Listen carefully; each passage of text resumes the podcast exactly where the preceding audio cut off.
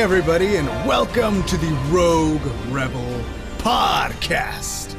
I am Sal, and I am here to talk a bit more High Republic because if you guys are anything like me, you're getting into all of it. So, with that in mind, I have a very special guest from book hoarding all over TikTok and the YouTubes and Instagrams and Twitter herself, Bianca Hernandez Knight. Hello. Hi. How are you today? Um, I'm great. I think we've already said so many words, Yeah. and I'm excited for the words we're gonna say. We were we were very upset at Monday. Um, Mondays come Yeah. at you fast, man. it's like all raining like all day here. Are you guys getting any kind of storm, or is it like peaceful So days? our storm has passed.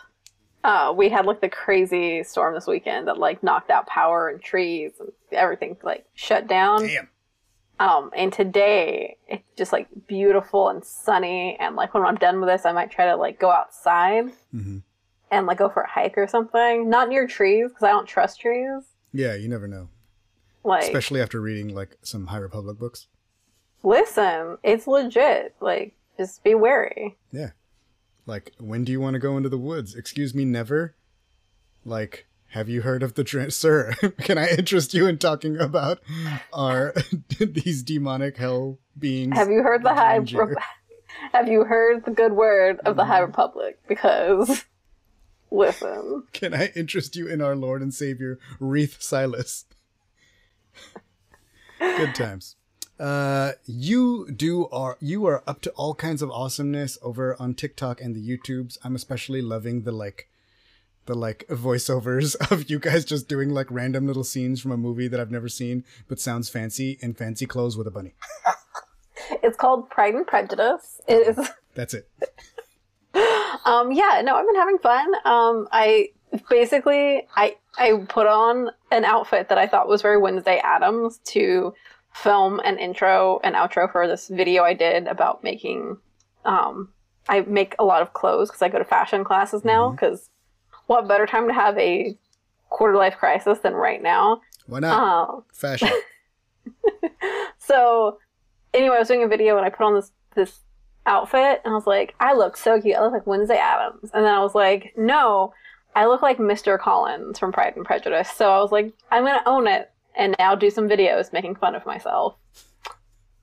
And that's why we're here. Yeah, it's good times. It, it is nothing but greatness. Like I bet if you even saw the movie, I bet you would enjoy it even more. I mean, I'm Like 10 out of 10 willing to bet anyone who understands.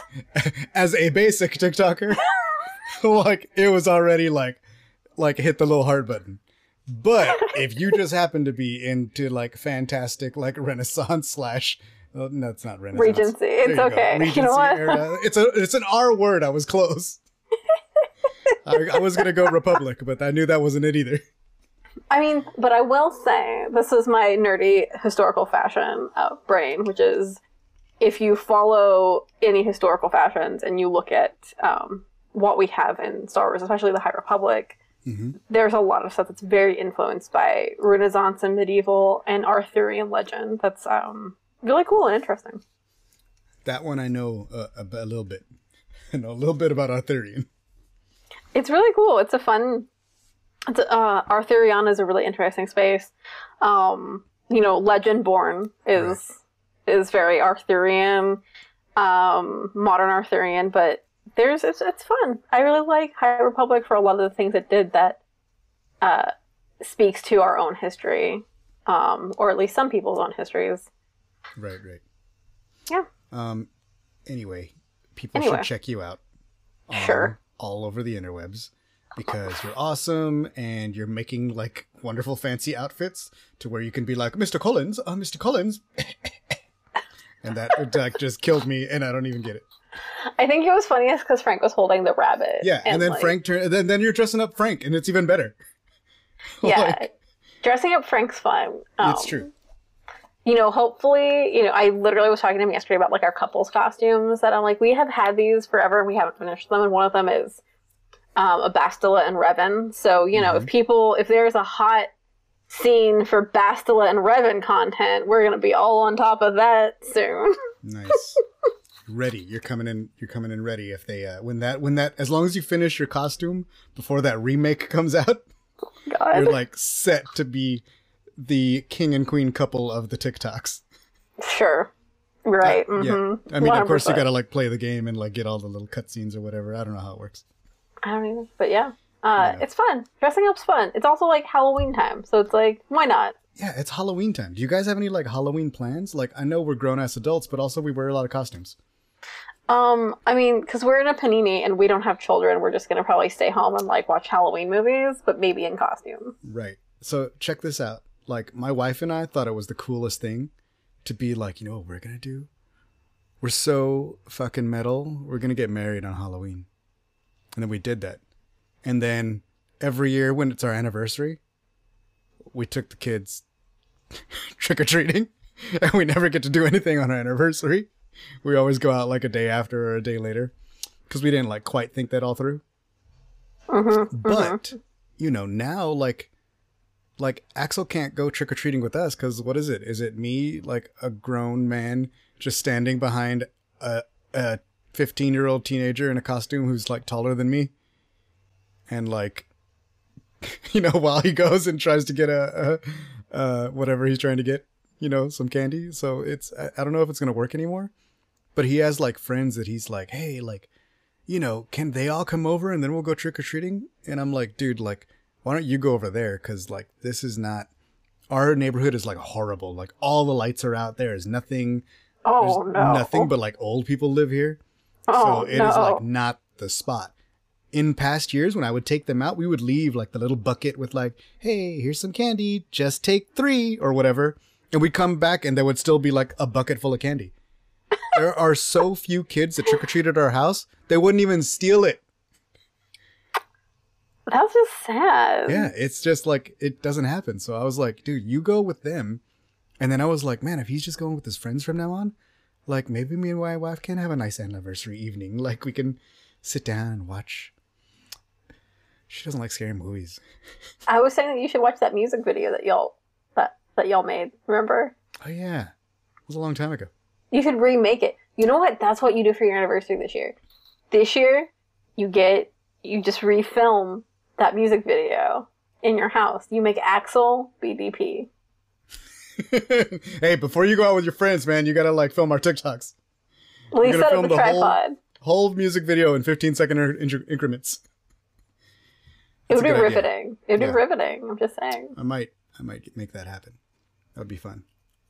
Like for no reason, I just have like the little rag on my head to simulate hair. You know, like because that's how some people change characters. They like Sure. just put like a little towel, or they put a little thing, and they're like, "Oh no, this is a different shirt. I am now A little know, mustache. my mom or whatever." Yeah, mustache. That's good. All right, uh, let's see. Just real quick, you can check us out at theroguerebels.com. Go like our Facebook page. We're on Instagram and something. It's Instagram and TikTok at The Rogue Rebels. Because we're on TikTok too. Like, we're all so cool. Yeah. We're also, hey there, fellow teenagers. Check us out on TikTok at The Rogue Rebels. Why don't you at me, young one, youngin? Why don't you at me, contemporary? Peer. Peer. uh, and we're on Twitter at Rogue Rebels Fan. Um, you know, it's it's a hellscape, but we're still there. Hey, you know, so's the world. What are you gonna do? Uh, let's see. The the uh on Spotify, our podcast is on Spotify, just in case you don't know. And if you happen to listen on Spotify, there are like now little like polls and questions that it's giving me the opportunity to put.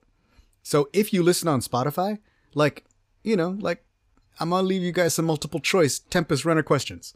I don't know what they are yet, but like answer them and hit me up, and then we'll see who won next week. Um, because that sounds like a fun little feature.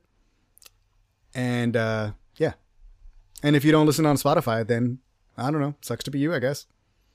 Um, you know, you're just gonna have to live your life without a random poll that you didn't know existed until now. That's what it is. Uh, Bianca, where can people find you on the interwebs? Um, I'm at book hoarding on Twitter, the Hellscape. I'm at Bianca Hernandez on Instagram. I'm also at book hoarding the page on Facebook, and I'm book hoarding by Bianca on YouTube. Sweet. And my TikTok is also book hoarding.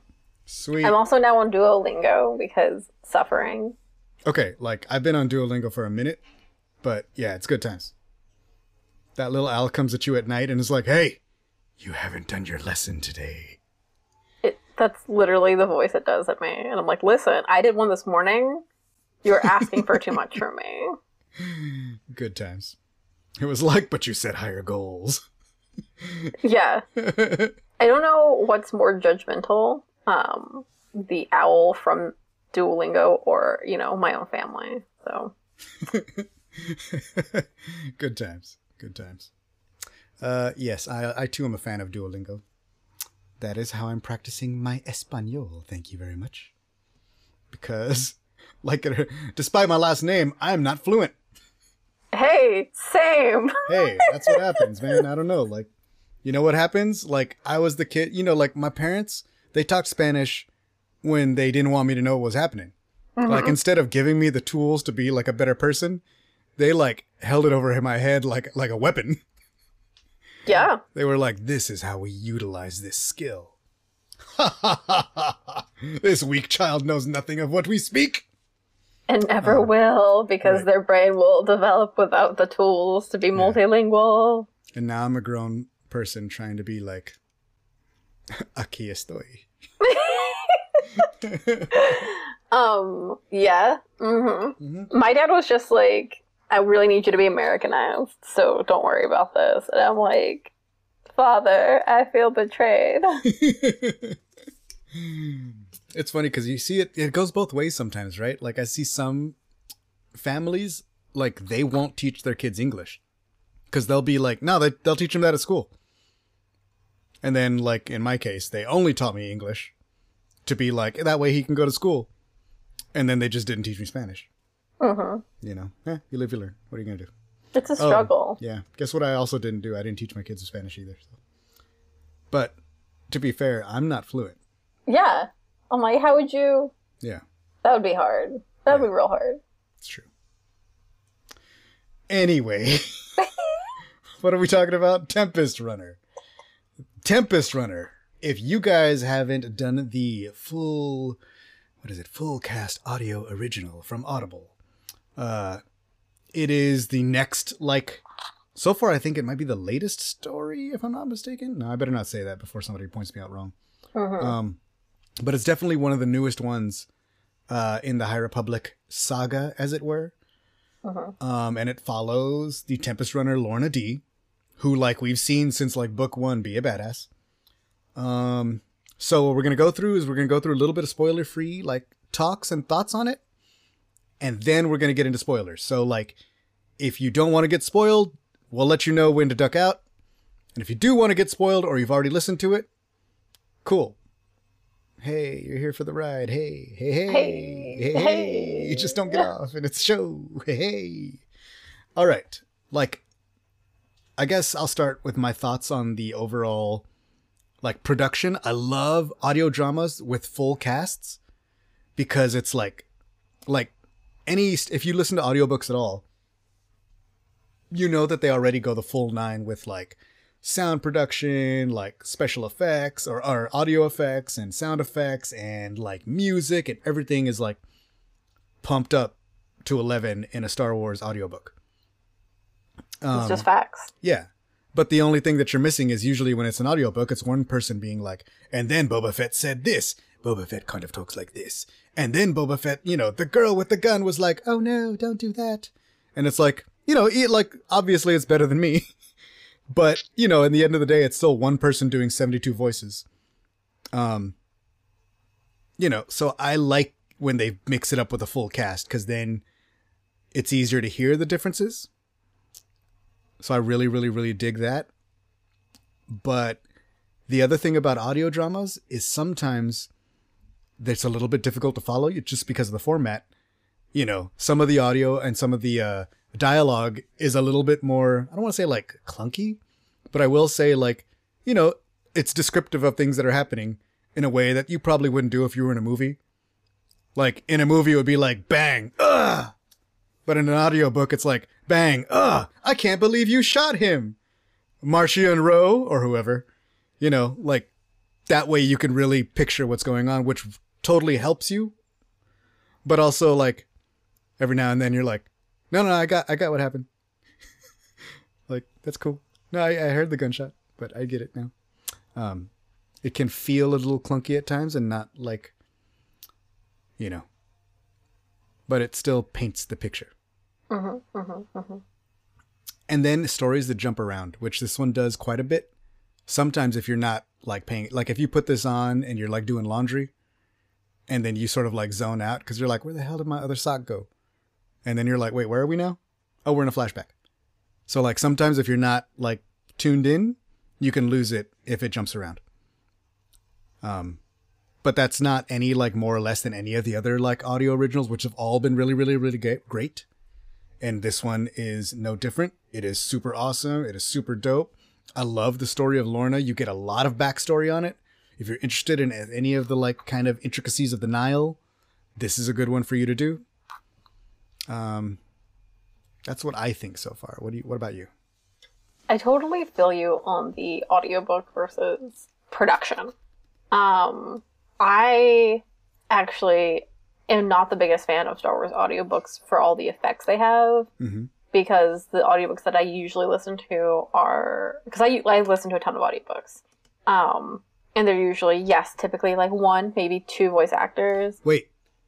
Start another TikTok called audiobook hoarding. No. You can have that one for free. I refuse. uh, I really like listening to them though, like while I'm doing like chores or while, especially like I'm sewing, studying, doing something like that. Mm-hmm. Um, because I spend a lot of time in my sewing room now because the midlife crisis. Um, but uh, I'm really used to most books just being not as highly produced as Star Wars audiobooks are. So I totally feel you on the like part of me is like I guess like I'm okay with some of the sound effects and the music, the sound ups, all that.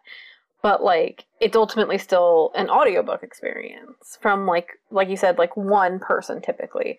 I will say it feels like especially with the ensemble like the certain point of view and those you know they've been bringing in more people for these audiobook productions um mm-hmm. that those have been really fun i've really enjoyed that because it adds something to that kind of movie feel um but i actually really really enjoyed this um production for tempest runner because it like I don't know what it was about this, but like it was a combo of the story and I think also the pacing that I feel like they're really hitting their stride on these audio drama productions. Like I've really enjoyed the other Star Wars audio drama productions for like other reasons, but I feel like this one is like they're really hitting their stride in terms of it's a good balance of action and backstory that you know those are all things that you'd want from any Star Wars book or movie. Um, but sometimes with the way it's produced and given to you as a consumer, you know, like I'm gonna be honest, Dooku for me was a little bit of like a like uh, like didn't love it as much as I loved Aphra. Like I really loved Aphra, and like maybe it's because I'm biased and like those are just characters that I love outside of those those types of media. Okay, but, but the best part of Dooku is that when he's a little kid, they call him Do listen. hey, do. And there's like a little kid doing it. There's like a little kid like, come on, do. And it's really fun for me. and like, it I'm, be. I'm 40 years old. And they were like, hey, do. like, that's why he went to the dark side. Like, yeah. no shit. Sal, why are you laughing while doing dishes? Nothing, son. But like, Tempest Runner was really good, and like I, I was, I know like exactly what I was doing exactly the homework I was doing while I was listening to it because I would specifically pause it when I'd have to leave the room and like do something else really fast, like get something from a different room. I'd be like, no, no, I don't want to miss this. Like, and that's I feel like such a good indicator of just like yeah. how good stuff is. Yeah. And I'd also be like, oh my god, Frank, and like I'd yell at like you know whenever Frank would be like we you know meet up for food or whatever in the house and be like, this is so good. I feel like they did such a good job. Like you know talk about. Mm-hmm how I feel like this was just so exhilarating. I've read um, there was like a Darth Maul Prison Break book, mm-hmm. um, which I feel uh, like is uh, kind of. I forgot what it's called. Oh, it's called Yeah. Lockdown. That's it. Yeah, yeah, and it was you know it's overall kind of like a similar like it's a genre, right? Mhm, Like mhm. like Prison Breaks are a genre, and that's specifically a genre we've seen a couple times in Star Wars, right? Yeah. And I just felt like this one was like really nice and cool because it still had that like stealthy, like you don't know quite what's happening all the time because there's always a card that you don't quite know yet. right, um, right. You know, but it just felt like it was so nicely paced and just delivered. Uh, I don't know. I just I feel like they've.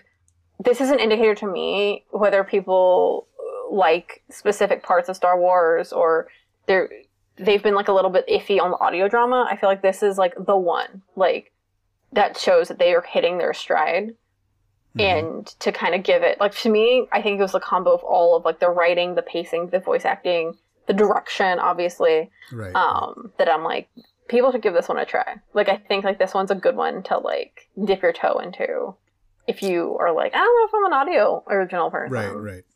Um, so I think even like that's funny that you say that about like where you were and stuff because I do that with books. Uh, like a lot of time I'd listen to him while I'm working or while I'm driving or while I'm sometimes when I'm working on a costume or something. So some every now and then when I'm like, man, I want to listen to, you know, I don't know, I want to listen to uh, pull a book. I want to listen to Alphabet Squadron again. I'll start listening to it and I'll remember like the house that I was editing when I was listening to it the first time. So that's just like a crazy thing that happens in my head too. And I thought that was cool that you also remember what you were sewing.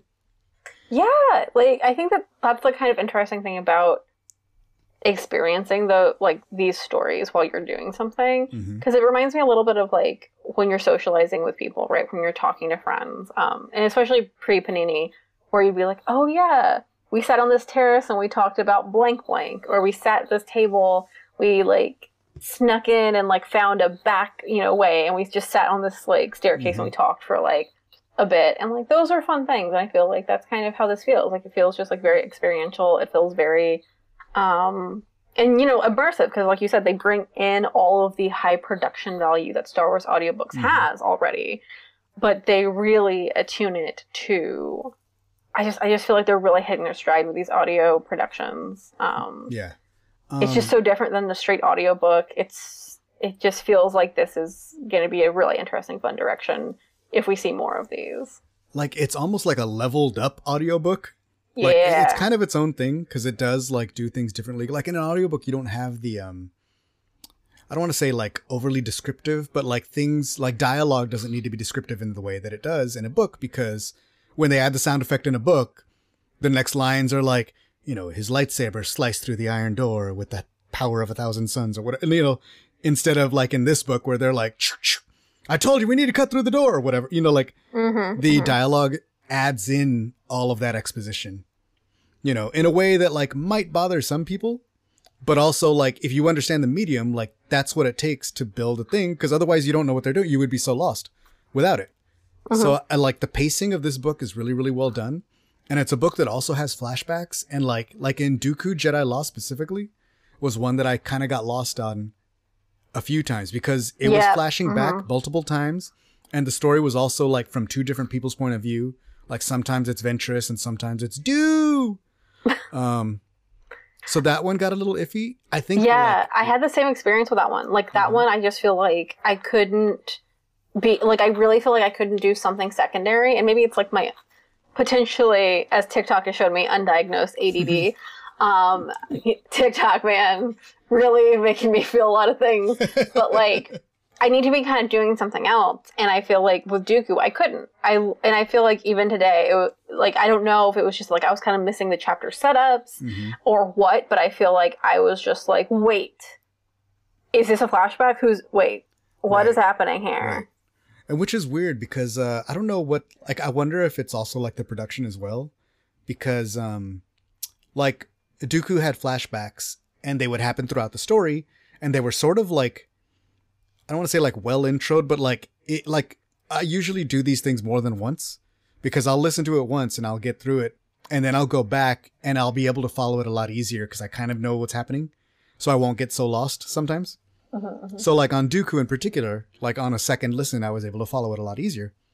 Um, but the um the flashbacks in Tempest Runner, some of them take place with like little to no setup. Like something will happen, and they'll say like a word, like what is that? What, it, what you know, whatever you say, Lourna Dee, and then like you'll hear a sound, and that'll like trigger the flashback. But it's almost like the uh-huh. production sometimes did a better job in this with less of an like audio setup than the other flashbacks did fully setting you up with a like and then i read from the diary dooku uh-huh. was a seven year old hey there Doo, or you know Dude. you know like to get into the flashback i would get less loss on tempest runner even though there was like like the the way they directed it or learned how to do it or whatever they did it was like it worked really really well. And it's on subsequent rereads i was like oh that's a cool transition. I did not realize that that was like all i needed to realize that now we're back on Aeloth or whatever, you know, the, with the Tempest runners or you know whatever it mm-hmm. is.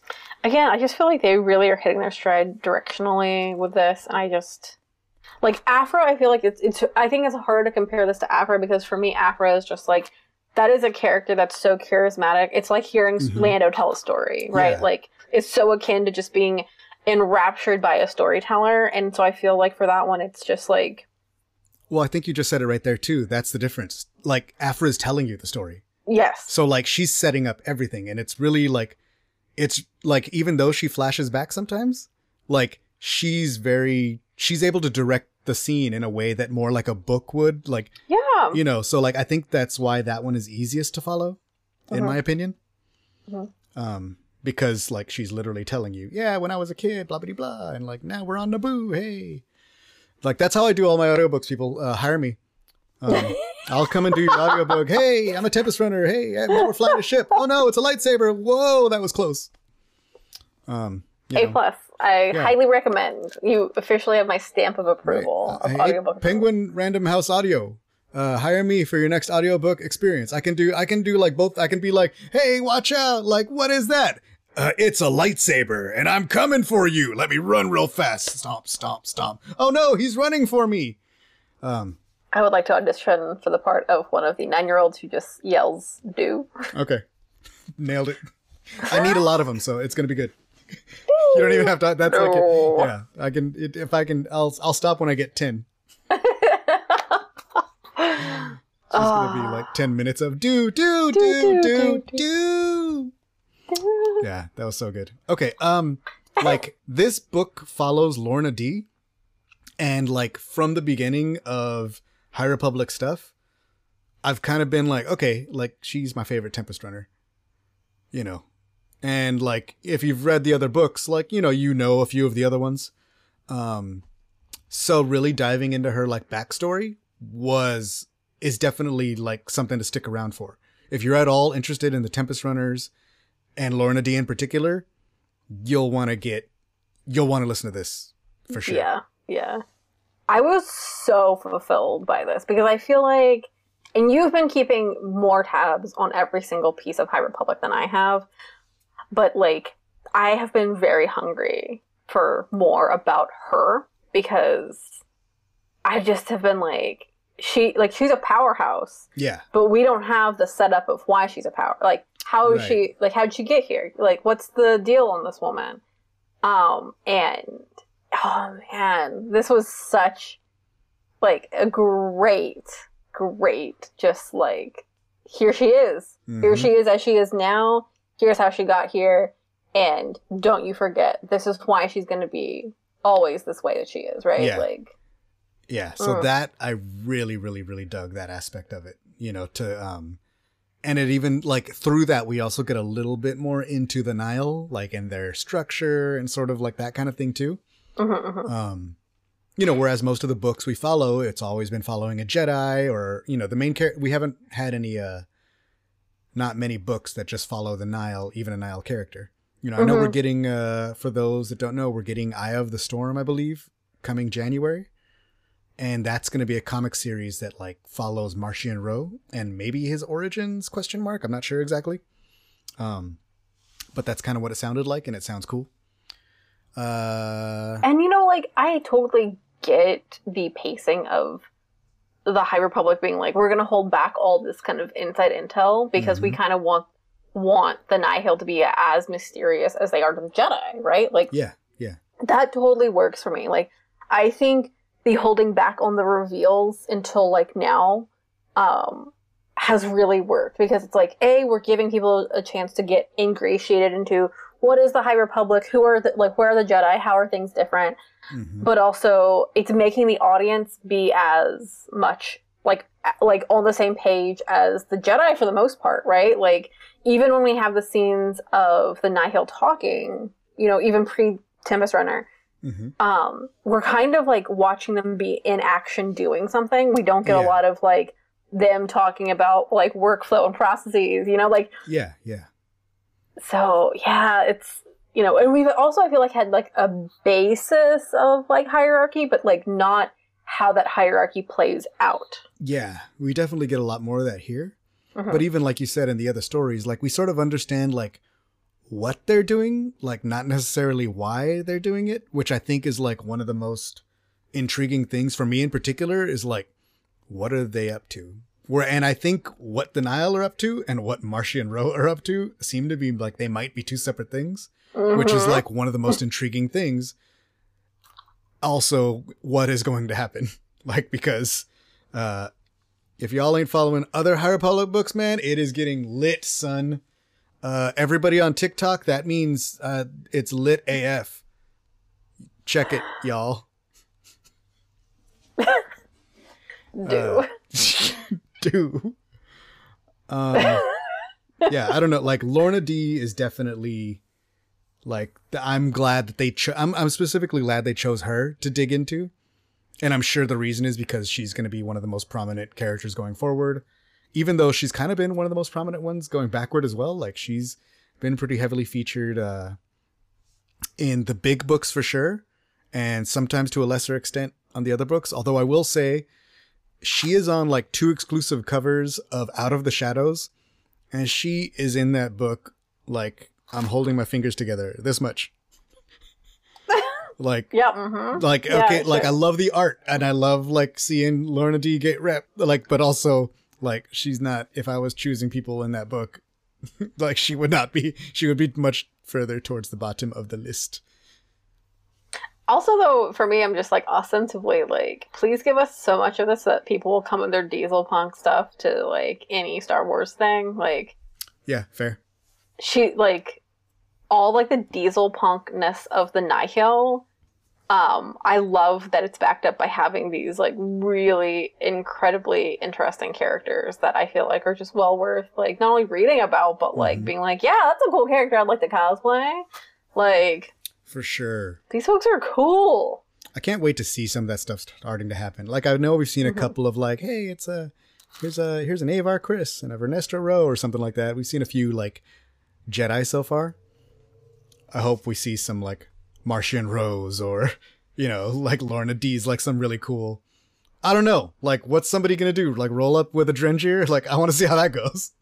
Listen, like that would be amazing actually. That'd be cool. But also, I feel like part of me is just like, I feel like her stuff is interesting because you could almost not have the um lekku. You could have lekku like attached to a bucket, yeah, and I feel like that's almost easier yeah, than that might having make a to lot simpler.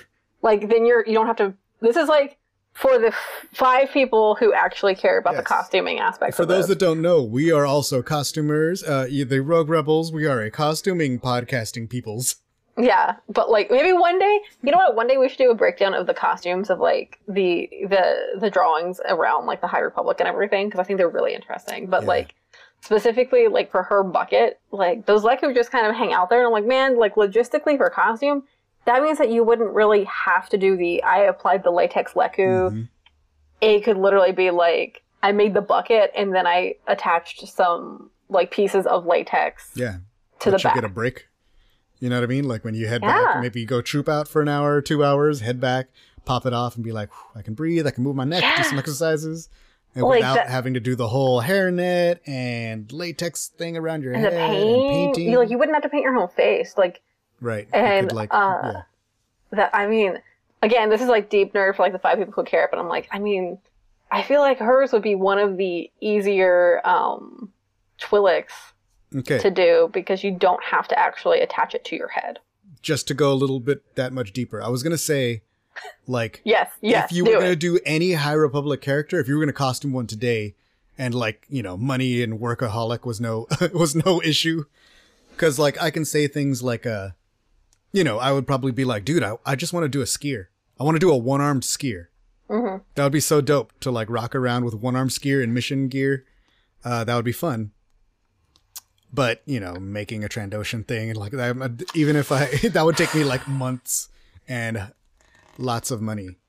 Yeah. Uh, so like in a little closer to home, I've actually thought of doing Kantam Sy from the High Republic Adventures because guess what? He's a brown dude that like has long hair. Mhm. like I could pull it off. And I also thought about doing uh Cohmac Vitus because he's like Mm. a little like more like refined like brown dude. but like he has a cool look and I like some of his lines in the books too. Um you know, and he has a curved saber and everything. So those were like the ones that I just pull out of my head at the I just moment. I just cannot wait for High Republic. Con. Like this is totally like on a Mm-hmm. whole other bent, but like oh I cannot wait. I cannot wait to see those in person happening. Um I I love uh Trinis's stuff. Yeah. Um I think Avar Kriss has some interesting choices too. But I honestly like I think all of them have I want to see somebody rolling up with uh Bell and his dog, you know? Yeah. Give me one of those like those uh Aztec dogs. Somebody. That's cool. Is there a? I would actually, I would do a Lourna Dee from this book, but much earlier, where she's wearing a different kind of armor. hmm Oh, I mean, I wouldn't do it, but I would like to see that. There's a, without getting into spoilers, that sounds like a cool, interesting thing. Um. Okay, I guess let's get into the actual book now, huh? Yeah. Are you ready? Are you I'm ready? Let's do this. Do we're gonna do spoilers now. Dude. Do it's spoiler time. All right. So if you haven't read the book, I would advise you. It's look, it's free. Like you can do whatever you want. If you want to ruin the story for yourself, go right ahead and listen to us talk about a story you haven't heard about. But if you want to like enjoy the story without getting spoiled, I suggest you go and check out this full cast audio original thing and then come right back to here and then like you know get some popcorn and talk with us about it. But like you'll probably just be like mm-hmm uh-huh. Nah i don't think so. Um when you talk with us because we won't we won't we won't hear you because that's how podcasts work. We'll just say do every once in a while, and that's a chance for you to just say something and pretend like we're we're listening. and uh but you know we we we're, our hearts are with you though Yeah. when you do that when you do that we hear you in our souls When you do that, when, when you do we do we do with you. Oh God, no one's gonna even find us funny. Oh well, whatever. Let's do this. don't do this podcast for other people having a conversation with my friend about books and Twi'leks. All right, hold on. Dog wants to come in. Okay.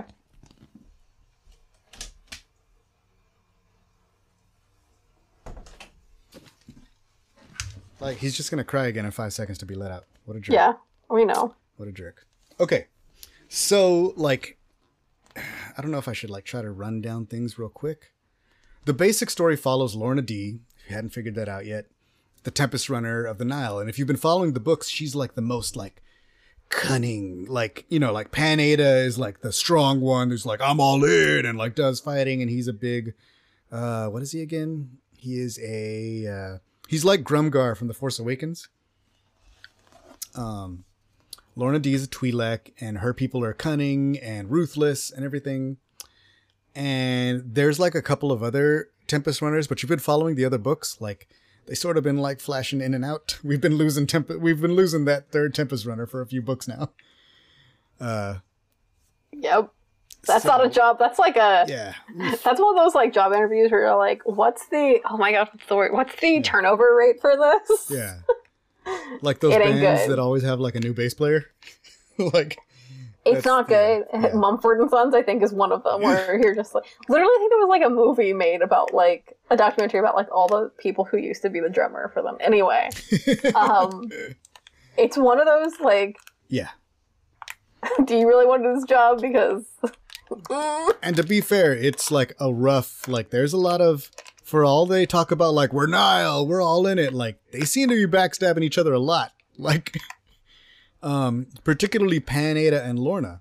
And if you followed the other stories, like, Pan Eyta has almost died like 15 times between the six books we have so far.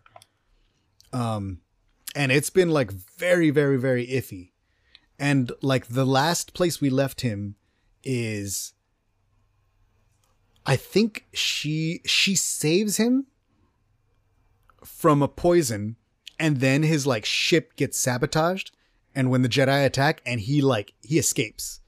Like he almost like he's supposed to die in that. You can tell whoever set it up meant for him to die, but he like, you know, gets on an escape pod and escapes somewhere. So the beginning of this story we have two dudes walk into a bar and one guy's like, "Man, you ever heard of Lourna Dee?" And one guy who sounds exactly like Pan Eyta if you listen to the audiobooks is like, "No, why don't you tell me about her?" Um and I'm like, "Yeah, that's Pan Eyta." uh Yeah, but like I really like the setup. I really, really like the setup of the story. it like was such a cool like I have here on the little thing it just says two dudes walk into a bar. Because that's literally what it is. They walk into the bar and they're like drinking and he's like, Let me tell you about Lourna Dee. Who is that? A Tempest runner and she's like crazy. What? Really? And like they're telling all these stories about Lourna and like running with her in the ship. And the other guy who's Pan Eyta is like, uh huh. Whoa, no way. For real though? What? And like honestly, I feel like even from that beginning setup, the way that that was directed and acted, you're like, even if you don't know that's Pan, you're just like, oh no, this is somebody who knows her. Like Yeah, yeah. there's this is not like there's something be, beyond the surface of this conversation. So I love this story is set up much like so many like legendary kind of ways that stories are told, where it's like you're it's a story within the story concept, where you're Mhm. just like, let me sit down around a table and tell you a story. Yeah. And then when the story's over, somebody at that table is just like, okay, cool, I'm the daughter of the king. You know, like, Right. This is such an iconic way to bring people into a story, and I really enjoy the payoff of it. You know what this is? This is the beginning of Desperado. Lol. like that's exactly what it is. The guy's like, man, you should have seen. Like she's the coolest Tempest runner. She like smokes everybody, and like man, like we were on board the ship, and she like turned and killed the guy next to her because he was he didn't do the thing she said, and then she was like, no questions, and man, but like she helped me. Basically, the end of the thing is he's like, he tells the story of how she got captured. So like after all of that, she was she's on her ship and they're attacking somebody and they get reinforcements from Starlight, and the Jedi come, and they end up capturing the ship. But she fakes her death. So the Jedi think she's dead, but really they captured her, but they don't know it's her. They like they capture her and she's just like, you know, in with another group of however many Nihil are on that ship. And also most of the Nihil don't even know who she is because they always wear masks and it's like they don't even know what the Tempest runners really look like. So there's very, very few people who know that she is the one who is captured. Uh, meanwhile, the Jedi, she faked her death. The Jedi also haven't figured that out yet, so they're still kind of like, man, we got to find Lourna Dee because she's the Eye of the Nihil, like she because they think that she's the lead. Um, and they don't know about Marchion Ro or anybody else yet. So it also like shows you a lot of the holes in the Jedi knowledge and like But I feel like honestly that shows that like Ro is strong and like he, Marchion Ro knew what the narrative was going to be mhm. and knew like that it was 100% great and good to pretend that Lourna Dee was actually right. In charge because that protects him. And I'm like this is a really interesting like movement of this plot because now she's like you know um, the most wanted. But she has this moment of is she dead? Is she alive? And how does she how does she play with that? Mhm. um especially because like once we start getting into it it's just like well what she, can she do? Because she's like you know she's been taken Mhm. like she's been like she's now been arrested and is in the system so it's like how is she gonna like what cards does she have left and it's like oh no she's got multiple decks left Yeah. And so she ends up like she goes by a name like she actually she goes by Sal. her name is Sal when she's in prison. She gives that that's her name. Um, but one person knows who she is. And I believe it's Tasia, who is a she's supposed to be oh let's see, like I wanted to sound all smart. Oh, she's a Cathar. So if you followed like legend stories from the expanded universe, like you're like, man, look, cool, a canon Cathar. Or I was. Anyway. um she like she gets there, she gets in the system. Tasia's like the one person who knew who knows who she is. So she sort of like kind of holds it over her head and like she's almost like holding it as her card. It'd be like, well, we're gonna work together and you're gonna help me with this and that when we get out of here because I know who you really are, and if I, you know, blobbity blue tell them who you really are, you're gonna be in trouble. Yes, you are. Uh-huh. So, um, they sort of go through like that for a minute, but it also flashes back to like what happened and where she's from, which is not Ryloth. She's from Aeoloth. Mhm. And she was from like the royal family question mark, Mhm. right? And Like it's I feel like it was like one of those weird combos of like royal but also like governmental. Like they were like like they've got sway. Okay, yeah, yeah, yeah.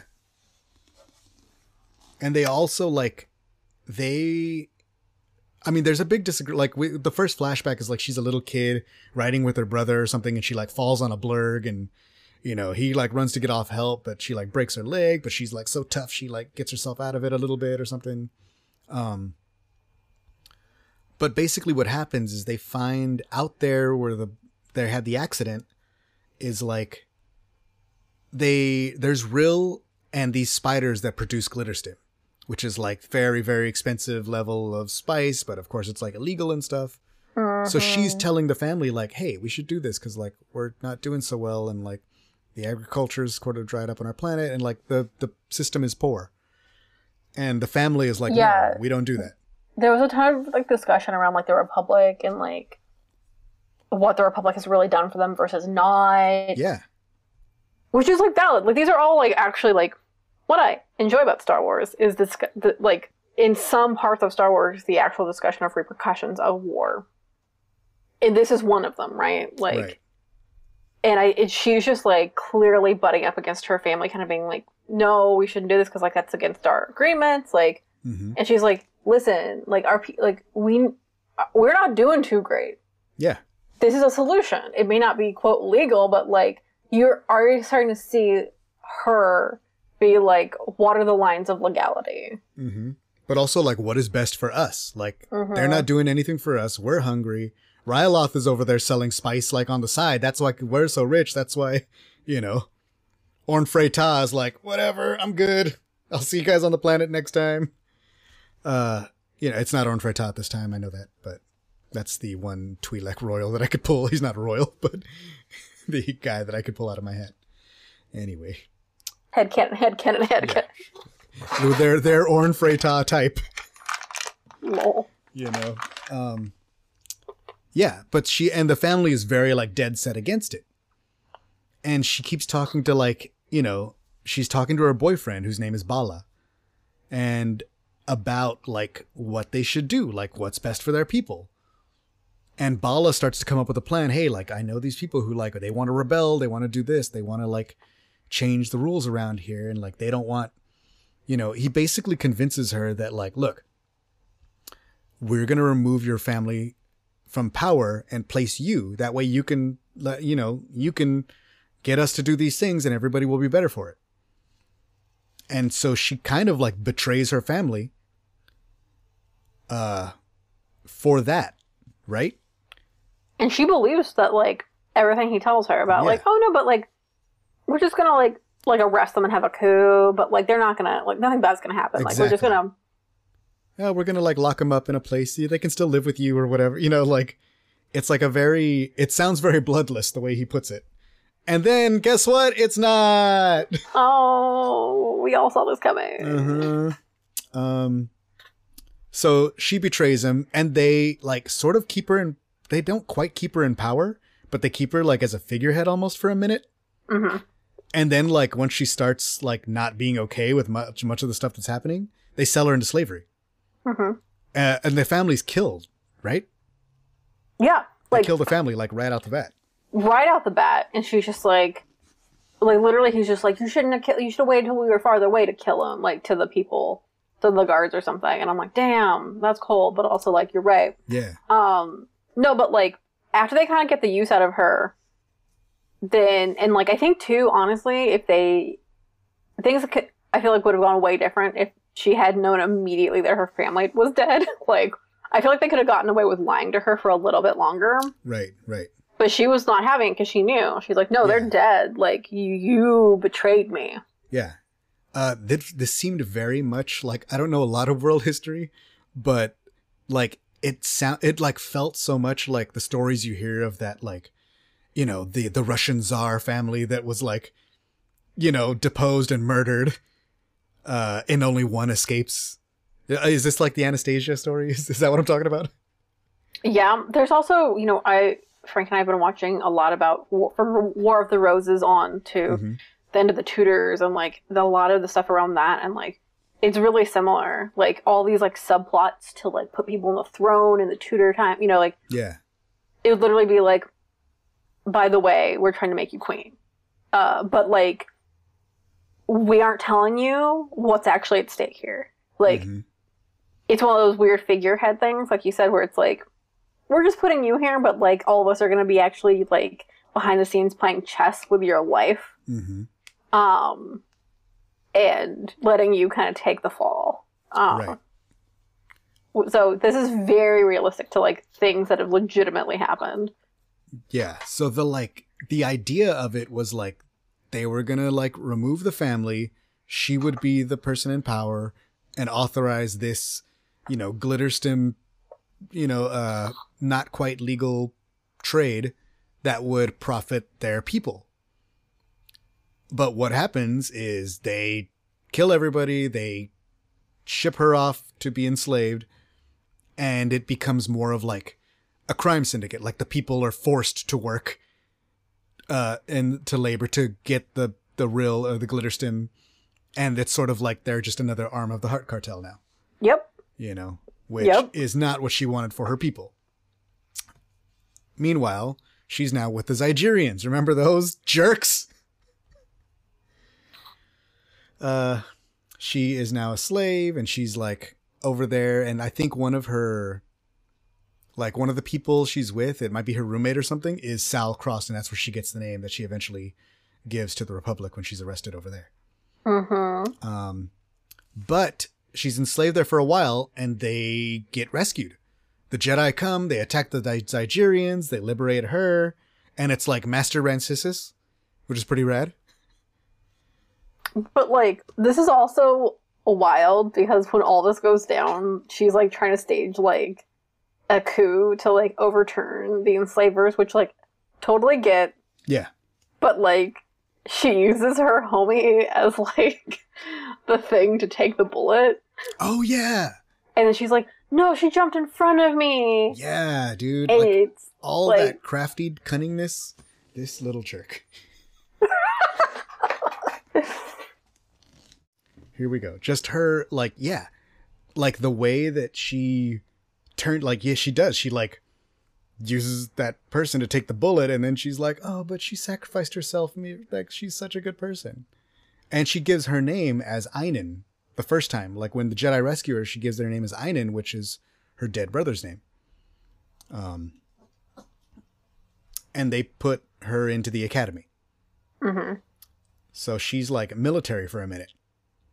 You know, but like clearly she's, you know, this academy is not too different from the academy we know because these guys are like, she's with these other cadets and they're like, nah, man, like they're being a little racist. They're calling her worm. Are they calling her wormheads? No, that's the other prisoners, huh? Um, I don't remember. yeah. Sal, you But- can't just go around saying wormheads. It's rude. You can't, you can't do it. No, Uh, no. you can't do it. so she's a cadet. They're giving her a hard time and they're being jerks to her. And she like gets in a fight and like cracks some dude's head open with a wrench or something. And then she steals a ship. And she's like, "Yeah, this ain't gonna work for me. Bye, peace." And they're like, uh, you're not to get anywhere with that ship. Like, this ship is locked down to the Republic. And she's like, yeah, but you guys trained me really good. So click, click, click, click. I'm really good at this. Bye. Um, and she escapes. So she's like tried military life. She was enslaved. Her whole family was killed uh, on the planet where she was. So She's a survivor. Like, yeah. it's a she- little bit like. Did you ever read Phasma? yes. It's a little bit like that. Mhm. Although Phasma's very clear. Like Phasma wins, like not quite through conniving, like because Lourna is a little more conniving than Phasma. Mhm. Phasma's a little more like in your face. Mhm. I feel like Yeah. Lourna is 100% like the long game. And I feel like it all, like, I feel like this backstory all really not only sets up, like, what to expect from her for the rest Yeah. of the High Republic, but also is just, like, don't underestimate her ever. For sure. That's Because she, like, she learned early on, like, not only do I need to take care of what's best for me, hmm but I will play this long game. And that's what you get from this book. and also that like she can't trust anyone because everybody's constantly betraying her. You know, Mm-hmm. like that's another part of it too. Is like, you know, she depends on herself and she pulls everything through herself. Like, she doesn't need a tempest. She will destroy you all herself. But she's gonna get a tempest. Yeah. you know um let's see what else oh at one point she's like like after all the military stuff she goes into like pit fighting and she's wearing beskar so i just thought that was a really cool picture and everybody's like what i didn't know there was like twi'lek mandalorians like they're still being racist um while she's pit fighting and eventually through that she gets hired to stop the Nihil. Somebody hires her and is like look i have a you know thing nearby like and we're getting attacked by these pirates but they like take us down. I, I want to hire you to like stop them. You know you're a good fighter and you can help us fight them off.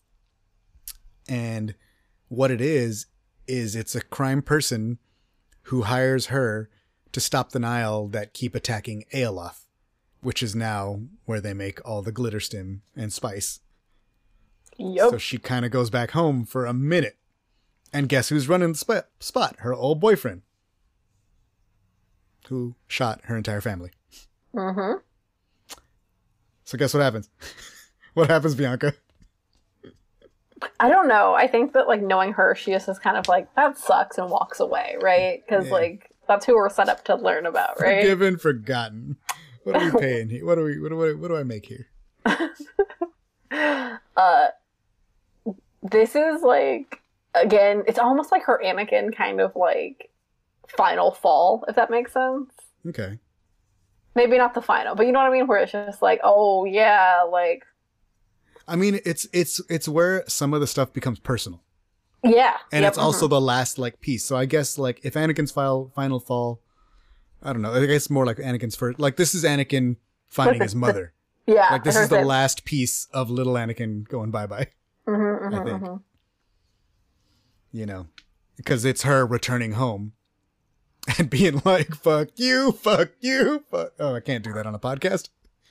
She's saying the North remembers. like she's just like, I remember, and I. Mhm. Mm-mm. Mm-mm.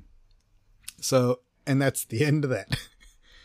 so, like, at, these flashbacks sort of happen concurrently with the story. Like, while she's in prison, you know, they're trying to like rehabilitate her. Although I think the idea, like, look, this is a little messed up, and I know like prison reform is a huge issue, but the idea of Nihil and people like part of their punishment is they have to go and rebuild the towns that they just wrecked. I find that a little bit entertaining. I mean, Look, I'm not running for Congress or anything, but I'm just saying. I feel like it's much like making PG and E like CEOs have to actually clean up the towns that were burnt down because of their power lines. I like, that better. I feel like that's like kind of you know, Yeah. um, like these are people who did harm, um, and they're having to like clean up that harm, and that's Yeah. an interesting choice. Like again, I think there's like a lot of discussion around like the bigger kind of pictures that lead people to these choices. Yeah. Um, but yeah, it's a really interesting thing. The Republic is very much just like you know you can work your way through the system. hmm You know, there's benefits to you. You know, you can learn things that you can then use at some point. Right. Very similar to I feel like our current system.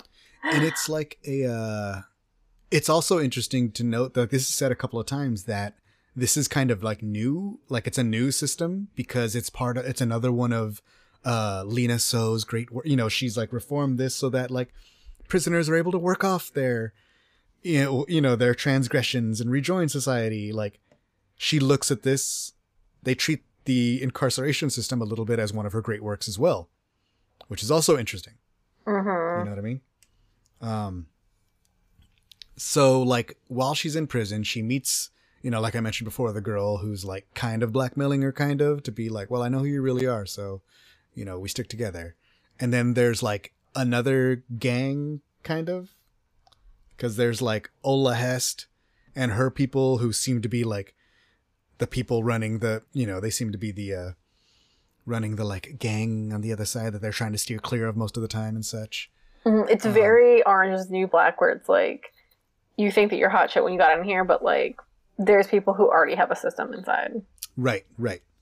Um yeah, and there's very much like a so this is something new for me for the audio drama slash books is that a lot of the action in this book like this is like you said before this is a prison break movie book story whatever right Mhm. so a lot of the action is like prison fights Mhm. and normally in Star Wars, when there's action, there's like lightsaber noise, pew pew pew, spaceship flying.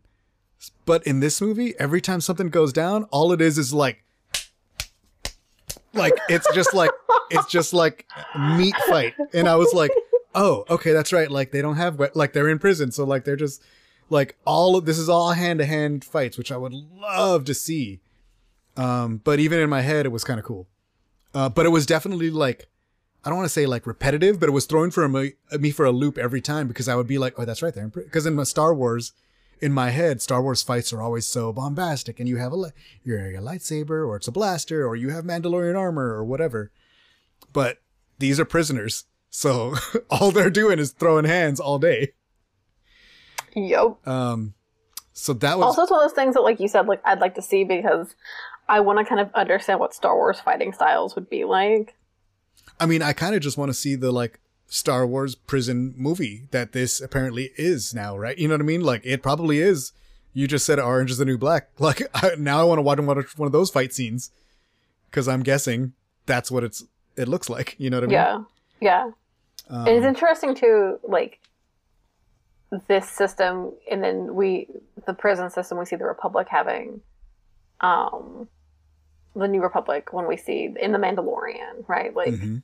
it's very different, and of course, like that's a high security thing, so it's a little bit different. But Mhm. like, yeah, we've we've had heisty kind of prison break things before in Star Wars, but this Mhm. is very interesting in its own way. The the Darth Maul one is bonkers because that's also a Fight Club thing. But Ah, anyway, right. the that uh, one's also real good. Yeah. We have like a little like there's also uh what's his name? I always forget his name. Ziro the Hutt. You know, like at the end of season one they break him out. So you have like a Mm. little bit of the the system there, but you know, that's very you know, it seems very much like a I don't want to say traditional prison system, but just a system where you're hey, you're just in a room all day. you know? Uh like I kind of like the idea of like, hey, you're gonna go out. Did we're going out to this planet that the Nihil attacked yesterday, and now you guys are gonna clean up the mess. Uh, I find it somewhat entertaining. I hope that doesn't say anything horrible about me. I mean, that's Uh, on you. That's yeah. on you, man. Look, it's on me. I said it on the pod, so please direct all your ads to book hoarding at uh, whatever Twitter thing. Do not. and you know, ask me questions. Um, let's see.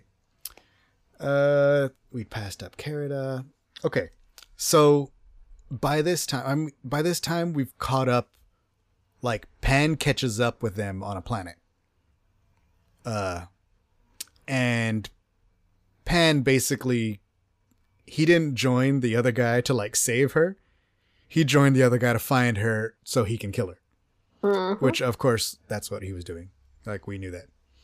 But you know, that's like on some kind of foresty planet and there's like a bunch of stuff happening and they're, you know, with these big machines and they like knock him into like a logging machine and kill him. And they're like, man, that was close. And then like while they're all like, and she's jacked up, like her arm is broken and every like, cause she got wrecked in the fight, right? Um, and they're like, okay, so you you're saying it was Pan Eyta, one of the Tempest runners, and blah blah blah blah. Okay, like I mean, we didn't find a body, but you know, like we're just taking down your story. And then she's like, hold up, what? you didn't find a body? I don't like that. I like she knows. She knows. Yeah. Um, which again adds to another story. Like there's, uh, in addition to the other 17 times I thought Pan was dead, this book adds like a good five more. Some characters just like cannot die, and Yeah. Um, let's see. There's a, like, yeah, it, it goes like back and forth a few times, but while she's in recovery, she's also getting close to that counselor. And that's putting her like at odds with a lot of the other prison people. Uh, the counselor, counselor Whittick, is like, well, I, you know, I think I can like help you and all this and this and that. And she's, you can see that she's using him for her own ends. But everybody else in prison is like, well, I didn't get assigned to the library or whatever. Like, look how much good it, like, and they're all pissed off at her that she's getting close to the counselor because, you know, she's getting favoritism or whatever. Um, but guess how much she cares? she doesn't. Not she also like willingly is like using this person, and it is like it's almost sad to like experience it going down because you know how this is gonna go, yeah. and this poor like person is just being like totally manipulated. Yeah. And like they always like they always I don't want to say like the upper hand, but they always feel like this is a person who's like in the prison talking to a prisoner and they're like, "Look, man, I can help you." You know, or whatever, right? Oh, So they always act like they have the upper hand slash they're advancing whatever their ends are. And it's never until too late that they realize they she was getting what she needed. You know? Um Yeah. So around this point in the book is when it starts flashing back because they start asking her about the Nihil. They know she's Nihil, but they still don't know she's Lourna. Except maybe around here at Counselor Whittick does. I think at one point he figures it out. If I'm not mistaken. yeah. I feel like definitely before the end, there's like she she's not really hiding as much. Oh, and at one point, like in one of these like work camps, she comes across with that cadet who she like beat up and she kills him too. So, just so you everybody knows that string is tied up.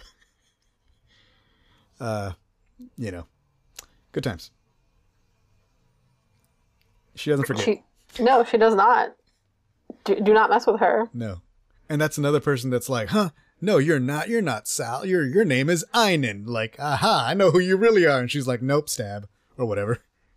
Yep. Uh, da, da, da. So we get to see like the the flashbacks of her getting to be a Tempest runner is like Pan finds her fighting, and she's killing all the like Nihil that come to fight, and eventually she like ends up like making a deal with Pan to join. Pan takes her back to the, you know, the big no space party and all that stuff, and she meets Asgar Ro, who's the the eye at the time, which is Marchion's father. So we get like young Marchion, who is like not too much younger. This can't be too too far away. Um, but like Asgar is the head, who we've never really like seen before. We just like know a little bit about all of the mentions in the other books. Um, but seeing all of it happen, and clearly the pa- Tempest Runners have a plan to get rid of one of the Tempest Runners and then get somebody else. But it all kind of goes to crap when Asgar really like like as uh, Lourna saves Asgar from this attempted assassination, and he's like, "Well, you're so awesome. You will be the new Tempest Runner." And then she's like, "What? Me? Okay." And so she becomes Tempest Runner, and everybody else is like, ah, crap. Like, now what? I thought we were gonna, like, man, we were just trying to get rid of this, and now we got a whole new one. Um, they're not happy. But like again, it is her manipulating and using whatever situations to get what she wants. Exactly. So the paths and all that kind of stuff. They decide that all the Tempest runners, which at the time is like her, Kassav, and Pan, they're plotting to kill Asgar. And like they're sort of like already plotting to do it. So like when she becomes Tempest Runner, they're like, well, you know, either we kill you or you're on our side. And she's like, okay, I'll help you. Sure. Again, they think she's getting, you know, like they think uh, they're getting what they want out of her. But it's never really clear. But all that's clear is like she goes there, he's killed, and she's like, it's done. So like we don't see her do it. But like we know from the other books he was killed. Um, we know it was kind of a joint effort. Mm-hmm. Yep. Um, and they sort of think like by killing him that they're gonna like take over the paths and lead the Nihil and not have to split with the eye and all that. Um, because everybody thinks Marchion is weak. But like as soon as that happens, like Marchion comes in and like takes over and everybody follows him and they did not see that coming. And again, everybody's like, "What? No way, man. Now we have to deal with Marchion." Um so that's also kind of cool to see like that side of the story cuz he's another one that keeps getting underestimated. Yeah, and like there's just so much there too, but I feel like we've at least had more from him Yeah. versus now getting the this side of it. But I definitely think it's this it's so good because it's like clearly building up to this like we're on the same side but we're not on the same side Yeah. showdown that I'm so excited for. And it's also clear that like between her like of this story of telling her and Marchion's story, like it's clear that like those are people punching at each other's level. Mm-hmm. Like Pan Eyta has lost out on these backstabbing things so many times. Like he's just still alive because he's apparently really hard to kill. Facts. Um, 100% facts. like he's not alive because he's so smart that he gets out of the trap. Like he literally gets shot and then he's like, "Man, that hurt." Like and then he comes at you with one less arm or whatever. Um you know, like Kassav we lost in the first book. You know, the Tempest Runner here we lost in this book, who was whoever was before Kassav. Um you know, Zeetar, we've seen a few of the other Tempest Runners, like, and it gets very, very, very iffy um, with them. But it's, I'm really curious to see, like, where, because now with Pan, you know, by the end of this book, Pan's gone. We know she's still around. I can't remember if Zeetar's still around or not. But, like, between them, like, it's basically her and, and the eye and I'm really curious to see how that goes because I don't know if her goals align with his. No, I mean? but I also don't think it's ever going to be a thing where either want to share power. Yeah, definitely. Like it's all going to come down to that. Yeah, but I, I really can't wait for it, and I want to see how it goes on because, like, okay, we'll get there. uh, let's see. So, uh, while she's having all these flashbacks, like she's sort of getting closer to Wittick, and she's getting closer to some other friends. One of them's name is Seston, who's like another, uh, I believe, another um Twi'lek. And she's like, "Look, I was blackmailed into this, and like they have my family, so I had to help, and this and that." And Quinn, who was a storm, who knew her, and is also like a really good hacker, which comes in handy. So she's like building her little people, even though she's not, even though she's not really like build, like they don't really know that she's building the people. But Pan catches up again with the Tempest and attacks the ship because now he knows where she is. She's on board the Restitution. So the ship is getting attacked, like all hell's breaking loose. They free the prisoners, um, but Lourna knows what's happening because she's like, "No, he's coming for me. hmm Like you guys should might you guys might as well escape while you're free." Because he's he won't care. He's coming for me. And then he sort of like broadcasts on the thing like hey, like Lourna Dee, like you better get over here or we're gonna kill blah blah blah or whatever, like or anybody else who finds Lourna Dee on the ship. I'll give you like thirty thousand creds to bring her to me right now, you know, and you can live. Um and she's like, Well that sucks, because now everybody in the prison and Pan-Eyta is trying to kill me. Uh that part was pretty metal, actually.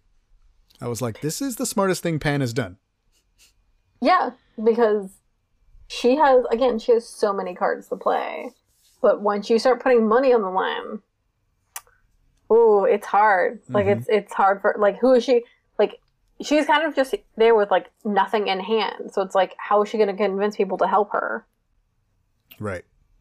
But it's like is some of them know her from uh I don't know, like cuz they like Quinn especially is like, "Oh no, you were like such a good Tempest runner and such, so like I'm going to help." And then the friend that she's helping, the one with the family and everything, Sestin, Sestin, Sestin. She's really trying to help her because she wants to save her family. At least that's what she's saying. Mhm. And what happens is they get Ola to take her in as if she's captured her but like they're really just trying to double cross Pan, and then they're gonna like try to shoot him.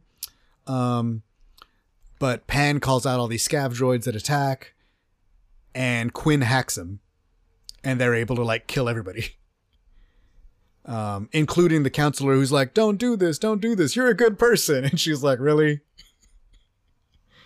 Uh, so spoilers. That was also metal. That was so dope. Like Quinn goes with her. She kills pretty much everybody except Seston. Seston she sets free on an escape pod. Like she lets Seston live and also like separates her from herself. Cuz basically she says, "Hey, like she kills Pan, she kills all those fools that were going against her. She kills everybody." And then she's like, "If you want to escape, get off this ship now. Like go ahead, take the escape pods, blah blah blah blah. Otherwise, if you want to stay, we're going to the Nihil. We're going to be a whole new Tempest. And this ship is now called the Lorna D. yup. And you're like, what? Like, she got a brand new Republic ship and like a lot of new prisoners that are now new Nihil members. Um, and that ending was kind of metal. Because, like, at the beginning of the story, she loses her ship, she loses her Tempest, she's arrested, she has nothing. And then she flies back to these fools with a brand new Republic ship, uh, you know, like a whole army, a Tempest ready to go. And she's like, What's up, Marchion Ro? And he's like, What are you doing here? And all his stuff.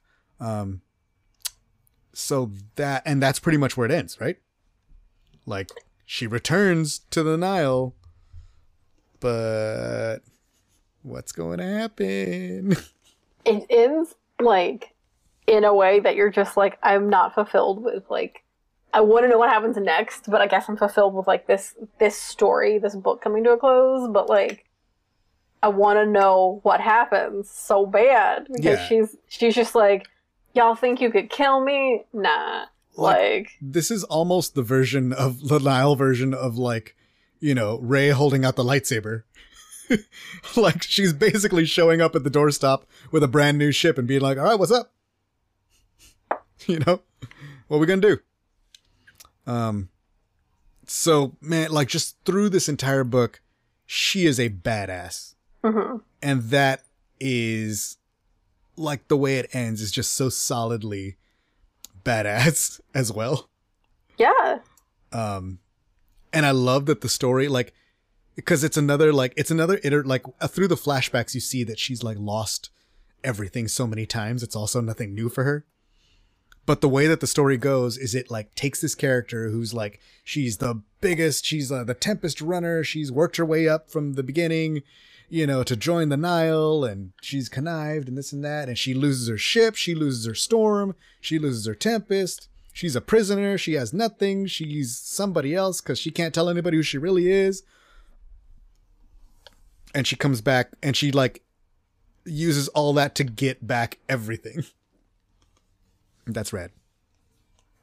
Yeah, I think that like this story, yes, it has some really cool canon stuff, has some really cool twists and turns in the storytelling, but like overall, like this is, I feel like the big setup for why you should never underestimate her and why like when she comes up against Marchion, which is gonna happen. Like I just feel this. I like it's gonna happen. We all feel this. It's just gonna be a when and a how. Like Exactly. Like it feels more like one of those things where it's just like she's again going to bide her time Mm-hmm. to get the optimal revenge because Yeah. I feel like she's she is now mad at him. And I feel like the whole book kind of sets up you don't want to have her be mad at you because Yeah. she does not forget. Definitely. And it's also very much of a like like I don't think either of them are going to be unprepared. So like this is this is like I I really am intrigued by whatever her future holds cuz she is not to be underestimated. And I feel like that's the thing that keeps happening. Um that's one of the reasons she keeps coming out on top, but not the only reason she keeps coming out on top. You know. Um it's just another tool. I also feel like it makes her as a leader really like captivating because wouldn't you want to like work for the one who can't be defeated? Right. Like there's actually like something there around also just the appeal of her compared to Marchion where I feel like I, I don't know. He very much Yeah. feels like he's kind of he hasn't felt like he's in the battles as much as her. Um, that Mhm. he's kind of like he plays it so safe for himself, like for his body. That's He true. he's not going to be out here risking that. But she's like out here on the front line a ton. yeah. And I feel like that's going to get a ton more sympathy from certain people because they're just like, I mean, you're actually out here. You're not just like ruling us from Yeah. like a fancy chair. Right. Uh, that's a good point. That's really interesting. Uh, like I, I, I do feel like the, the Nihil and the Eye, like eventually are going to separate. You know what I mean? Like, at, like Mhm. that's going to be, that's going to be a thing that goes against each other. And I do feel like the Nihil would side with her. Uh, I cannot remember if Zeetar is still around or not. I feel like he might be, but I'm not sure. Um, Pan Eyta finally, actually, for real this time, dies in this book. And he is like super cool, but also like it was well done. And I love the fact that like she wasn't like like she was kind of intimidated, but she also wasn't like like she knew he wasn't going to stop coming for her. But she also like handled him multiple times Mm-hmm. you know and i really like that part of it like Pan Eyta is very much like a terminator and she is very much like something else like maybe more like a sarah connor Mm-hmm. You And I feel like too, she, it almost feels like she, you know, she could have come for him anytime she wanted to. It just wasn't a priority until it needed to be a Mhm. priority. and then like the times when it was happening was not like she's a prisoner with no weapons no like so probably wasn't the greatest time to have Pan Eyta come for you you know you might feel better with tempest at your back um yeah the uh ah, what was i gonna say it's also interesting you talk about her being a leader and i wonder how much of that like you know because she was royalty at one time Mm-hmm. like it's very curious to see like she almost was going to be leader of a planet or a system or whatever you want to call it um, She's had a taste for power. I feel like power can Yeah. be really corrupting, and I feel like in the environment she's in with the Nihil, that like it's a ripe space for her to try to gain more, gain it all. yeah i mean she's like basically on top you know like the only thing is that that pesky eye but uh you know we'll see how long that you know like even Pan Eyta was like well we got to get rid of marsh you know like that was the original idea whatever odd years ago when they were trying to kill that other when they tried to kill Asgar Ro was to get rid of the eye so they could have power. Um you know now it seems like none of those original tempest runners are left you know except her the one that got inducted at that party Yeah, and it's again one of those things where it's just like what she's been trying to do is I feel like just been at odds with what Marchion's trying to do because I feel like they want the same thing. They want that power, and I feel like this is is going to come to a head. Like it's it's going to be intense. Yes, definitely. The I'm not sure if this is like the last thing. Well, no, we still haven't finished that. Uh, there's a little comic series going on right now called Monster What's at Temple Peak. That is like the backstory of Ty Yorrick. Ooh. And then there's a new one that just started called Trail of Shadows. And so far, that thing is badass. And it's like a detective story with a Jedi and a person who are trying to like, you know, like unravel a few things. And it's only one issue out, so I don't even think we've gotten to like to the meat of it yet. Um, but it is super dope. But the next big books, the the big one is going to be The Fallen Star by Claudia Gray in January. So And already, I don't like the title. uh, or rather, I don't like the idea of the title. Um, and then they came out with a poster the other day that's like, "Who will survive?" And I was like, "Why would you do this? Why would you do this, Star Wars? rude. How are you going to be like this to us?" And They're always like this everybody retweeting it, including me, being like, "Why? Why?" Uh, and then the YA book is called Midnight Horizon, which is a Daniel Jose Older book.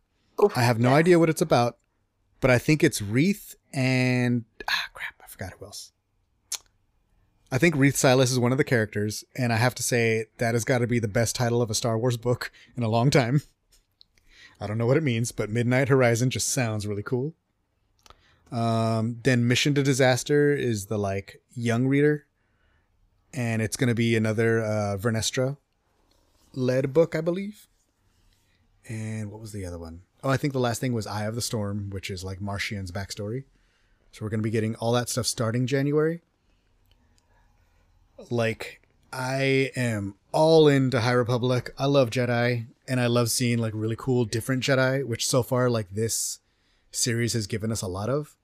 Like, I feel like in our traditional, you know, the different Jedi was like, okay, we had Qui Gon and like Vos, and like if you really want to count survivors, then you have like you know Kanan and Ezra who are like different. But like in the Jedi times, most of the Jedi are very like standardized. so I really like the idea of seeing new and different ones. Like I really like Vernestra. I really like Keeve, Sskeer. Like a lot of the Jedi that they've introduced are very very unique, Mhm. and in that way they're not forgettable. Like, and I really dig that. I also feel like it's it's almost because they do make them so much less of the Jedi we see in the prequels, and we and like these kind of machines, and we have these like people. Like we do have like there are times that clearly like Avar Kriss is a little bit too drinking the Kool Aid for some people's you know uh comfort levels, but like we also clearly have enough people that like still are I want to say human, but like that's not it. It's just like they they can be flawed. Well, I think like yeah, like it's both because yeah, they can be flawed, but it's also like so much of the like the Jedi of our time, and I say our time as in like the prequel slash you know whatever the original era was, is like they're almost removed from the galaxy in a weird way. They're like an arm of the government who just sits back and does their things and goes and intercedes with whatever's needed, and they take votes on everything. Whereas the Jedi in this era, even though they have the same kind of rules, the way that they follow them is a lot more empathetic and like uh like unity is a big theme of the High Republic. And I think the Jedi symbolize that and like utilize that as well, where they don't sit back there and they're just like, well, the rules say that we can't blah blah blah, so there will be he will not be a Jedi. Like they really are in touch with each other, with their feelings, with and they follow the rules, but they also like their duty is above everything, but they also don't disassociate from the galaxy in the same way. They have friendships, some of them have romances. As long as it doesn't remove them from their duty, like they allow themselves that. These lives almost, right? Yeah, I feel like too, like we're a really interesting space for the Republic because we're actually expanding out into these reaches Mhm. that we hadn't yet, and I think that's the other reason why it's interesting because like you have Jedi who want to be out there, who like some of them that's just what they do. They're like marshals and stuff, right? Like that's yeah, yeah. versus just being so centered on Coruscant. Right. Um, and like have, only going know, out when they're called. Yeah, we know there are other temples and things. We know there are other places to train and become a Jedi. Like, it's just it's a very different time, and I think it's really interesting because like s- something happens here that I feel like probably influences the Jedi becoming these like robotic police that we've seen the, Yeah. the prequels. I mean, I feel like it started like I feel like I see some of the seeds already in some of the other Yeah. books. Not really this one. This one is not very Jedi heavy, but I do feel like I see the seeds of particularly the relationship with the uh, with the Republic. Um, you know, like after the events of the Rising Storm, the following books they very much make mention of like, hey, like we really need to like do this thing and like the Jedi have all the resources of the Republic at their hall to, you know, to help us and and to be we need to join forces to hunt down these Nihil and blah blah blah blah. And you can see how that leads to the Jedi sort of becoming these police slash generals eventually. You know. Um and then if you read uh Out of the Shadows, I think too, has a little bit more of like the Republic's like political stuff, like the things that start leading to the you know, where Chancellor Florum's like, "Look, I can, I can give you guys a hand." Oh, hold up, somebody's whispering in my ear right now. Uh, never mind, uh, we cannot give you guys a hand. Sorry, Naboo. um, you know, you see a little bit of that, the seeds of that corruption and where it leads to, where like, ah, the delegates now lead, you know, the the the Republic. Ah ha ha. You know. Um, So I'm liking all the arrows that are pointing to where we're going, but still it being so much of a, of a fresh place that we're not there yet, and it still feels like, man, these Jedi are cool. If only. if oh, Yoda, why didn't you fix it? Yoda, come man, on. You were around in the cool days. Why did you become whack? Oh yeah, and Yoda not pictured in this yearbook photo because he's been missing for a few issues. Uh, I was dying because like uh Daniel Jose Older, who writes the High Republic Adventures, which was like the last place we saw Yoda, he was like blah blah blah blah blah blah blah blah, and somebody asked was asking him questions on Twitter. He's like, "Hey, I can't say anything, but uh, speaking of Yoda, has anybody seen him? I seem to have misplaced him." Oops. And I was like, "Huh, good one," said the author. That was a good author joke. That was a good. I, I enjoyed it. I enjoy Twitter and TikTok like all of my fellow peers. Okay. Do you have oh any boy. any oh boy. final uh, High Republic slash Tempest Run of thoughts? I thought this was good. I really enjoyed this, and uh, again, I feel like in terms of just the bigger picture, it's it's a great High Republic book. But I also think in the bigger picture of um, the publishing coordination for these audio dramas, Mhm. I think this is. I- hope they they this is the the peak like or the stride like Yeah. the stride of like we've got like we've got all these things in place to kind of make these really sing because I think that like these are becoming so compelling um in the way they're directing and producing them. So I'm really excited for it. I definitely think again like if people haven't maybe been as into the others, this might be this might be the one to give a try. Yeah, that's fair. It's like it's so much of its own thing because it really focuses on a character. So like while it is great to know if you read you know if you read Rising Storm and Light of the Jedi and all that, you have a little more info of, of Lourna Dee, but you get so much more out of this book of Lourna Dee that now if you go into those books, you'll have a lot better like it's if you were if you had did this one first and then went back somewhere else, you would probably go into those books being like, hmm, okay, that's what they think is happening. Oh, Lourna. Oh, Oh, Lourna. Um, you know, that might be an interesting experiment. But yeah, I, I totally agree with you. I really, really like the audio production. I like the audio dramas. Um, I just, I want, I, oh, not that I want. I really like this one because I, I love that we got the backstory. But as far as audio dramas, ones that jump around in time are always that much little bit more. You have to pay that little extra bit of attention to not get lost. But this one did a much better um, job of really like indicating that with not only the dialogue but the production as well. I think. One hundred percent. Yeah, Again, like that's why I'm like, oh, I feel like they're getting like they're hitting, they're Yeah, gonna hit a yeah. stride, and it's gonna be like it's all good. I feel like we're we're getting there, and I just am excited to see what will happen. Um, you know, fingers crossed. Like honestly, for me, I'm just like it's not just High Republic. Like I would love to see this for, you know, imagine uh using some of the Kenobi hype and making a really cool kind of prequel adventure space where we could have, um, you know, maybe even the main actors come back and read some lines for Padme and Obi Wan, and you know, like I just feel like there's a lot of opportunity once we've Mhm. kind of like gotten to that caliber. Um, and I think this could be a really cool space to do fun, fun little things like that. Like I don't know if you follow Doctor Who at all. Um, but Doctor Who does a lot of these where they the, the actors, the old doctors, literally play themselves in the audio dramas That's um, cool.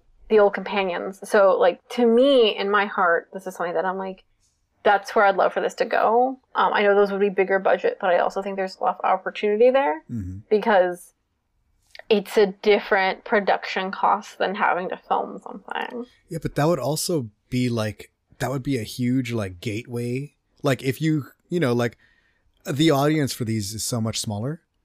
But if you put out there like you know there's gonna be a Kenobi audio drama st- starring uh uh you know what uh, starring Kenobi. Why did I just not remember his name? McGregor. Yeah, that guy. Starring Ewan McGregor. Like, th- can you imagine how many more people would get into these things and maybe through that be like, man, that was so much fun. Like, I should check out Tempest Runner and Dr. Aphra and do. You know Oh what I mean? Like, that would be, I feel like that's an investment forget. that might pay itself off. I 100% agree. And again, like I think that, you know, off this podcast, you should definitely check out the like at least like get get a little cursory look at those Doctor Who audio dramas because I Mhm. think those could really be where this goes. Um, where it could be these like micro adventures that don't really change the plot. You know, like they Mhm, don't mhm. they don't change anything. Um, it could be even something they've referenced before or something, and like it's just a fun little thing that like makes people feel connected to canon again, but doesn't have to interrupt current canon by being like, okay, well now we got to film this and like do you know what I mean? Like Yeah. for Doctor Who, it's important because of who the Doctor currently is and all that. But it's like, I mean, if you just get the Did I lose you? canon and it's just kind of like a fun creative that makes fans of those eras really pleased really really pleased Yeah. No, that's cool. I like I like I, I just I'm I'm they seem to be doing at least one of one of these things a year. So keep doing it. Yeah, I'll take another one next year. I can't wait to see what it is. Uh, may I suggest a Quinlan Vos audio drama?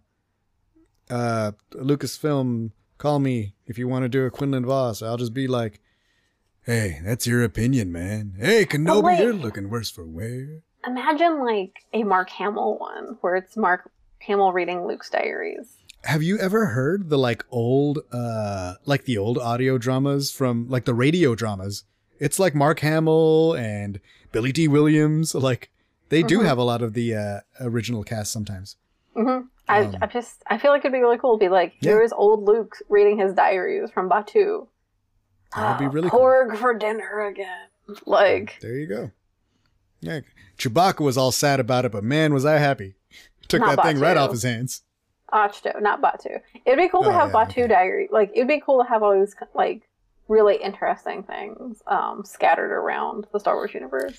I, I hope we get a few more Batuu, th- like, you know, like I know Galaxy's Edge was a big push in like 2018, 2019. And they were like, hey, you know, we got a book coming out and a comic and everything. I hope that's a place that we revisit uh, every now and again because uh, I don't want it to go away just because, like, Galaxy's Edge ain't new no more, you know? Hmm I feel the same way. There's a lot they could do there. I like Dok-Ondar, man. Keep making books about it. Like, give me a Savi and Sons book. I would read that. Like, that's rad. I want. Okay, hear hear me out. Okay. I want the story of Ronto Roasters, but like the family, the patriarch is like read by Danny Trejo. That's it. now you're That's speaking my language. Um, that's all I've got. Yeah. Oh. But also, what I actually want is those Jedi romances that have been mentioned in the High Republic book. Oh, yeah. I want a Jedi romance so Mhm. bad. I want to write a Jedi romance that's canonically a Jedi romance so bad. hmm Anyway, Kisses on the spires. Amid, I'm sorry, kisses amidst the spires. oh, you're like the There we sand go, in my socks. You never go away. you know, like something stupid. Mhm.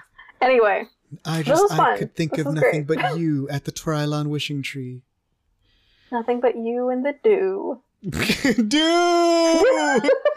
That's what the romance really is. Oh, good times, Oh good times. Okay, I guess I will let you go about your real life now. Thank you so much for making time to come and talk to me about this book. Um, with that, we're caught up on a lot of High Republic books. This is going to go on our High Republic playlist. So if you listen on Spotify, there's literally a High Republic playlist that you can search, and it has everything in order um, from the High Republic. So like you can go like we got I got an episode on Light of the Jedi, I got a Test of Courage, I got it all. We talk comic books, man. You want Light of the Jedi? This playlist has got you. And if that is not quite your thing, there's a separate playlist for books. There's a separate playlist for comics. There's a separate for the Bad Batch. I got a Mandalorian playlist. So Spotify is where you can get a like curated podcasts to your experience. So keep an eye out there. Um, in addition to the little quizzes and polls, which I'm very excited about for some reason. So hopefully somebody this week goes and answers those. If you look on your player, there should be little questions, and I'm going to put multiple choice answers. Ooh. And I'm not sure what it's going to be yet, but as I'm writing this out and doing my notes, I'm gonna I'm gonna come up with something good. Like, are you more of a do or a D? I mean, it, that's it right there. If, if, if I wasn't so like, you know, like if I didn't make these podcasts about one thing, that would be the title of the podcast. you a do or a D? All right. oh boy. Well, thank you for that, Bianca. You're the gift that just doesn't stop giving. I look Thank forward to your line of Batuu themed romance books in the future. Um, I mean, that's another thing that I would like to see you and Frank be like fancy Regency people on Batuu. Just be like, this is how we dress when we are on our dates to the fanciest of Oga's Cantina. That doesn't quite work. I'm sure there's another restaurant on Batuu somewhere. There's gonna better fine dining. Does Batuu have fine dining? We'll figure it I out. you know what? Like, It's that cruiser, that Star Cruiser. Well, the Docking Bay 7 is the only restaurant, and it's like Tip Yip, which, like, don't get me wrong, is pretty bomb. But I don't know if I'd call it fine dining. No. Uh, so Lizzie, you know, my daughter, has very much been like, oh, yeah, like, she's on an internship. I've said this before. She's on an internship at Disney World, and you know they assign you restaurants. They assign you and she was very much like i really want to like do i want to be at batuu. I want to be at batuu. And they put her at like she's at a fancy epcot center restaurant right? And she's like man i wanted to be at batuu. And i was kind of like look like i get it. Like you want to be on batuu. But i don't think they need like a you know a like i don't think they need somebody who's like a certified chef going to culinary arts to put uh, a Ronto sausage in a wrap. You know, I think I think they, I, you know, your your skills are more utilized in this restaurant. I don't think they need you to fry tip yip. No, I don't think so. I don't think they. Yeah. No, nope. You know, I, I I appreciate the enthusiasm. You know, look, maybe they maybe they can use you on the Halcyon. I, I hear that's supposed to be fancy, the uh, Galactic Star Cruiser or whatever. Yep. hmm You know, but I guess it's not open yet, so that kind of throws a wrench in that whole thing. But one day, one day it will be. One day, one day, we'll see. You know, don't let your dreams be dreams. All right, everybody out there in podcasting land, thank you so much. Please let us know are you a D or are you a do? That's the end of the podcast. That's the end. That's it. Say- say- That's all the we need. fate of all Jedi. For control of the Force itself.